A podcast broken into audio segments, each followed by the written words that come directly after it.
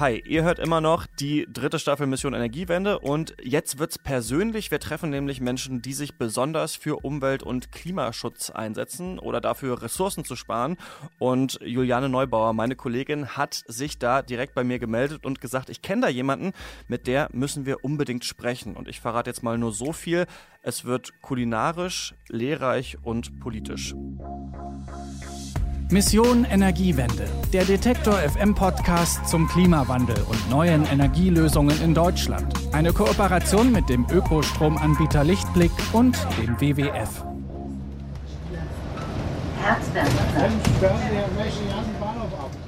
Hallo, ich bin Christian Eichler und Juliane ist jetzt bei mir. Hi. Hallo Christian. Du ähm, bist hier, wie wir gerade hören, sachgemäß wahrscheinlich mit den Öffis unterwegs. Äh, zu der Person, um die es hier heute geht, wo bist du denn und wen stellst du uns vor? Also ich bin hier in Berlin-Neukölln, um dort eine Kochbuchautorin, Köchin und Food-Aktivistin zu treffen. Ich besuche nämlich Sophia Hoffmann. Keine neue Stimme bei Detektor FM. Wir haben bei Alles, was schmeckt schon mal ihren Foodblog O Sophia vorgestellt, der jüngst übrigens als äh, Webseite gelauncht wurde. Dann haben wir sie 2017 auf der Frankfurter Buchmesse getroffen und über ihr zweites Kulinarikbuch gesprochen. Das heißt Vegan Queens und ist eine Art feministisch-veganes Koch Kochbuch. Und jetzt ist gerade ihr drittes Buch erschienen, das heißt Zero Waste Küche. Und damit möchte sie der enormen Lebensmittelverschwendung in Deutschland etwas entgegensetzen. Und so ist sie natürlich ein perfektes Match für unsere dritte Staffel Mission Energiewende. Und du hast sie dann jetzt äh, in Berlin dann in ihrer eigenen Zero Waste Küche wahrscheinlich besucht, ne? Und dir dann gleich auch ein paar Tipps wahrscheinlich abgeguckt? Ja, genau. Und dann bin ich auch dort gewesen, um mit ihr über Verschwendung von Lebensmitteln und Resteverwertung und natürlich ihr neues Buch zu sprechen. Hi. Hille. Hallo, Sophia, freut mich. Hi. Vielen Dank, dass du mich äh, willkommen heißt. Ja, willkommen, willkommen in meiner kleinen Küche. Sorry, Wasserkocher. In dem Moment, wo Sophia mir zu ihrer kleinen Einzimmerwohnung die Tür öffnet, wird es gleich warm ums Herz. Sie strahlt mich an und setzt uns gleich einen Tee auf. Ich darf mich in ihrer wirklich sehr kleinen Küche genauer umsehen und bin umgeben von ich würde fast behaupten, hunderten Schraubgläsern, in denen Kräuter, Gewürze, diverse Hülsenfrüchte von Reis über Linsen, Nudelsorten zu sehen sind. Also bei Sophia kann man vielfältig kochen, wenn man sich ihren Vorrat ansieht. Und das Schraubglas an sich hat in der Zero Waste Küche auch schon gleich eine wichtige Funktion, erklärt sie mir. Es hat halt damit zu tun, dass ich viele Lebensmittel wirklich unverpackt kaufe, soweit möglich. Entweder wenn man eben unverpackt Laden in seiner Umgebung hat oder mittlerweile bieten das ja auch viele Bioläden schon an. Aber Gläser sind natürlich auch ein gutes Aufbewahrungs- und Transportmittel. Also du siehst, hier ist meine Gläserkiste. Da sammle ich leere Gläser. Hier sind leere Flaschen. Ich mache ja zum Beispiel auch Kombucha selber und so und den muss man ja mal abfüllen. Da wird alles abgefüllt. Da werden Öle abgefüllt. Wenn ich Essen irgendwohin mitnehme, wird das da abgefüllt. Ich finde Gläser einfach wahnsinnig praktisch, auch um Dinge von A nach B zu transportieren oder mal jemandem was zu schenken. Und wer jetzt sagt, das wird doch schlecht, das ganze Zeug, ja wahrscheinlich schon, wenn man nicht ab und an eine Inventur macht. Sophia sagt, dass sie einmal im Jahr einen Monat lang Restekochen veranstaltet veranstaltet und dann keine zusätzlichen Trockenwaren wie Linsen oder Reis kauft, sondern das aufkocht, was eben noch da ist, finde ich eine ganz gute Idee. Also landet bei ihr wahrscheinlich ja weniger im Müll. Wie ist denn das ähm, sonst so bei den Deutschen? Also wahrscheinlich eher viel, oder? Mir graut so ein bisschen vor den Zahlen. Ja, Sophia widmet sich in ihrem Buch auch in einem ganzen Kapitel den nackten Fakten. 18 Millionen Tonnen Lebensmittel landen jährlich in Deutschland im Müll. Immerhin 40 Prozent davon kommen aus Privathaushalten. Mhm. Das heißt, unsere täglichen Abfallentscheidungen in der Küche sind durchaus sehr gewichtig. Am häufigsten landen übrigens Obst und Gemüse in der Tonne, aber auch jede fünfte Backware wird nicht gegessen, sondern weggeschmissen. Es gibt eine interessante Rechnung, in der es heißt, dass in diesen weggeworfenen Backwaren Getreide steckt, was gesät, gewässert, aufgezogen und geerntet wurde, das auf einer Anbaufläche von 398.000 Hektar gewachsen ist.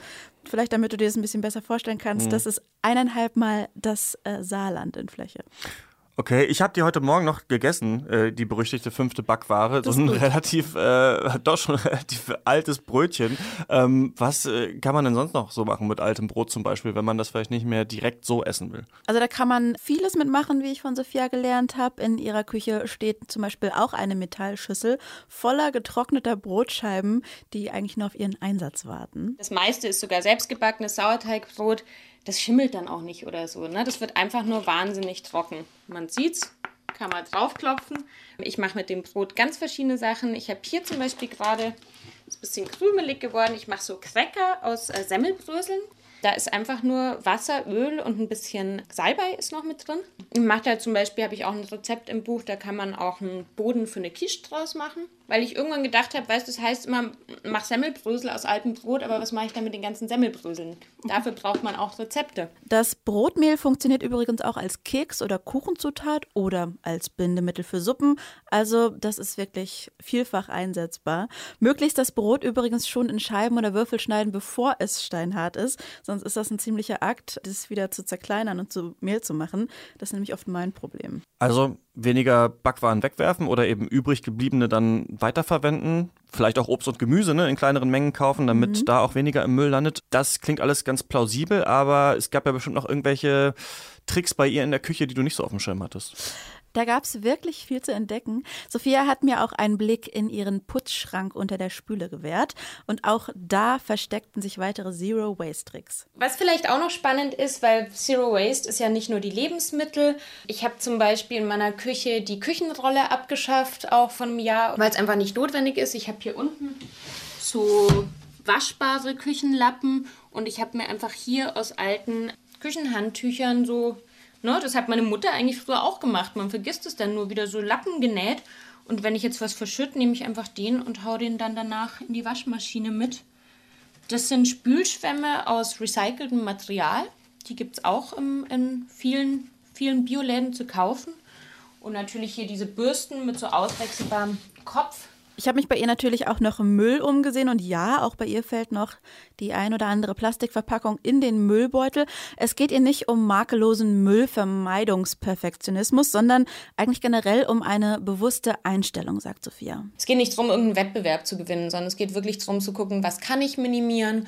Ich bin sehr so aufgewachsen. Meine Eltern, die machen immer das Licht aus, die schauen immer, dass nichts irgendwie angestellt ist, dass Wasser noch irgendwie Einweichwasser benutzt wird, um Blumen zu gießen das sind alles so kleine Schalter, die kann man lernen. Und das versuche ich so in dem Buch zu vermitteln. Weißt du, dass man so Sachen mitdenkt. Mitdenken kostet nichts extra. Im Gegenteil, es spart am Ende sogar Geld, weil man weniger kaufen muss, wenn man mehr Reste verwertet. Ist ja logisch. In ihrem Buch geht es übrigens auch um Mindesthaltbarkeit oder das Mindesthaltbarkeitsdatum, dass man dem nicht blind und ungerochen vertrauen soll. Hier gibt es viele Unsicherheiten, die Sophia mit Tipps beseitigen möchte in ihrem Buch. Zu fast allen gängigen Lebensmitteln verrät sie in Zero Waste Küche, worauf man bei älteren Lebensmitteln achten sollte und wie man sie, auch wenn sie nicht mehr ganz frisch sind, noch verwenden kann. Aber klar, manchmal, wenn man Schimmel sieht oder etwas schlecht riecht oder schmeckt, muss man es in den Müll werfen. Das passiert eben auch mal. Kann man denn, das frage ich mich jetzt irgendwie auch sagen, dass Lebensmittel in unserer Gesellschaft vielleicht so generell auch an Wert verloren haben und dass wir deswegen vielleicht auch so viele wegschmeißen? Sophia sagt, da kommen mehrere Dinge zusammen, die das quasi ausgelöst haben. Zum einen sind Lebensmittel in Deutschland extrem billig, auch im europäischen Vergleich. Das verleitet natürlich dazu, einfach mehr zu kaufen und dann den Rest einfach wegzuwerfen. Vor allem bekommen wir aber in der Werbung wirklich irritierende Informationen zugespielt. Lila Kühe, vielleicht erinnerst du dich an die noch aus mhm. der Werbung. Fertigsoßenhersteller, die suggerieren, dass es unglaublich schwer sei, selber eine Soße oder eine Suppe aus frischen Zutaten zuzubereiten. Ihr Produkt hilft uns da wirklich Stunden an Arbeit zu sparen. Dann gibt es auch Italiener zu sehen, die ihre traditionellen Gerichte viel lieber als Fertiggerichte als frisch zubereitet genießen. Ich muss sagen, von Sophia kann man wirklich viel Praktisches lernen und eben auch diese Dinge werden da enttarnt in ihrem Buch von ihr. Es gab für mich den ein oder anderen augenöffnenden Moment tatsächlich. Zum Beispiel, sie selbst versucht, ihr vielseitiges Buch etwas einzuordnen. Denn ich wusste erst nicht, ist es Sachbuch, ist es Rezeptbuch? Sie beschreibt es so. Es ist ein Rezeptbuch, aber es finden sich auch viele Informationen über Lebensmittel drin, weil ich glaube, dass Wertschätzung von Lebensmitteln nur dann kommt und funktioniert, wenn man was weiß über das, was man isst. Egal, ob es die Ökobilanz ist, die Nachhaltigkeit oder die Kulturgeschichte oder der Nährwert. Es sind auch Fun Facts mittlerweile. Also es soll auch Spaß machen als Lesebuch über unser Essen. Mein Lieblings-Fun Fact übrigens: Hühner sind die am nächsten noch lebenden Verwandten des Tyrannosaurus Rex. Auch wieder was gelernt. Zero Waste Küche ist das dritte Buch von Food-Aktivistin Sophia Hoffmann. 248 Seiten hat es, kostet 24,95 Euro.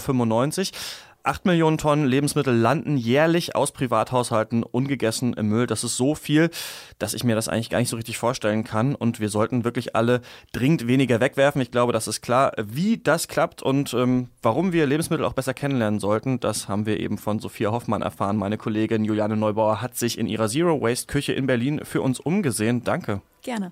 Das war die zweite Folge unserer neuen Staffel Mission Energiewende. Wir stellen euch in dieser Staffel Menschen wie Sophia vor, die mit ihrem besonderen Engagement zeigen, wie es möglich ist, Energie und auch ressourcensparender zu leben.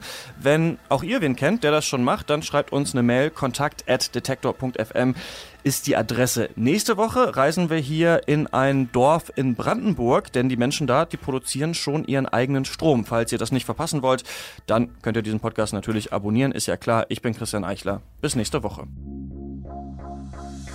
Mission Energiewende, der Detektor FM Podcast zum Klimawandel und neuen Energielösungen in Deutschland. Eine Kooperation mit dem Ökostromanbieter Lichtblick und dem WWF.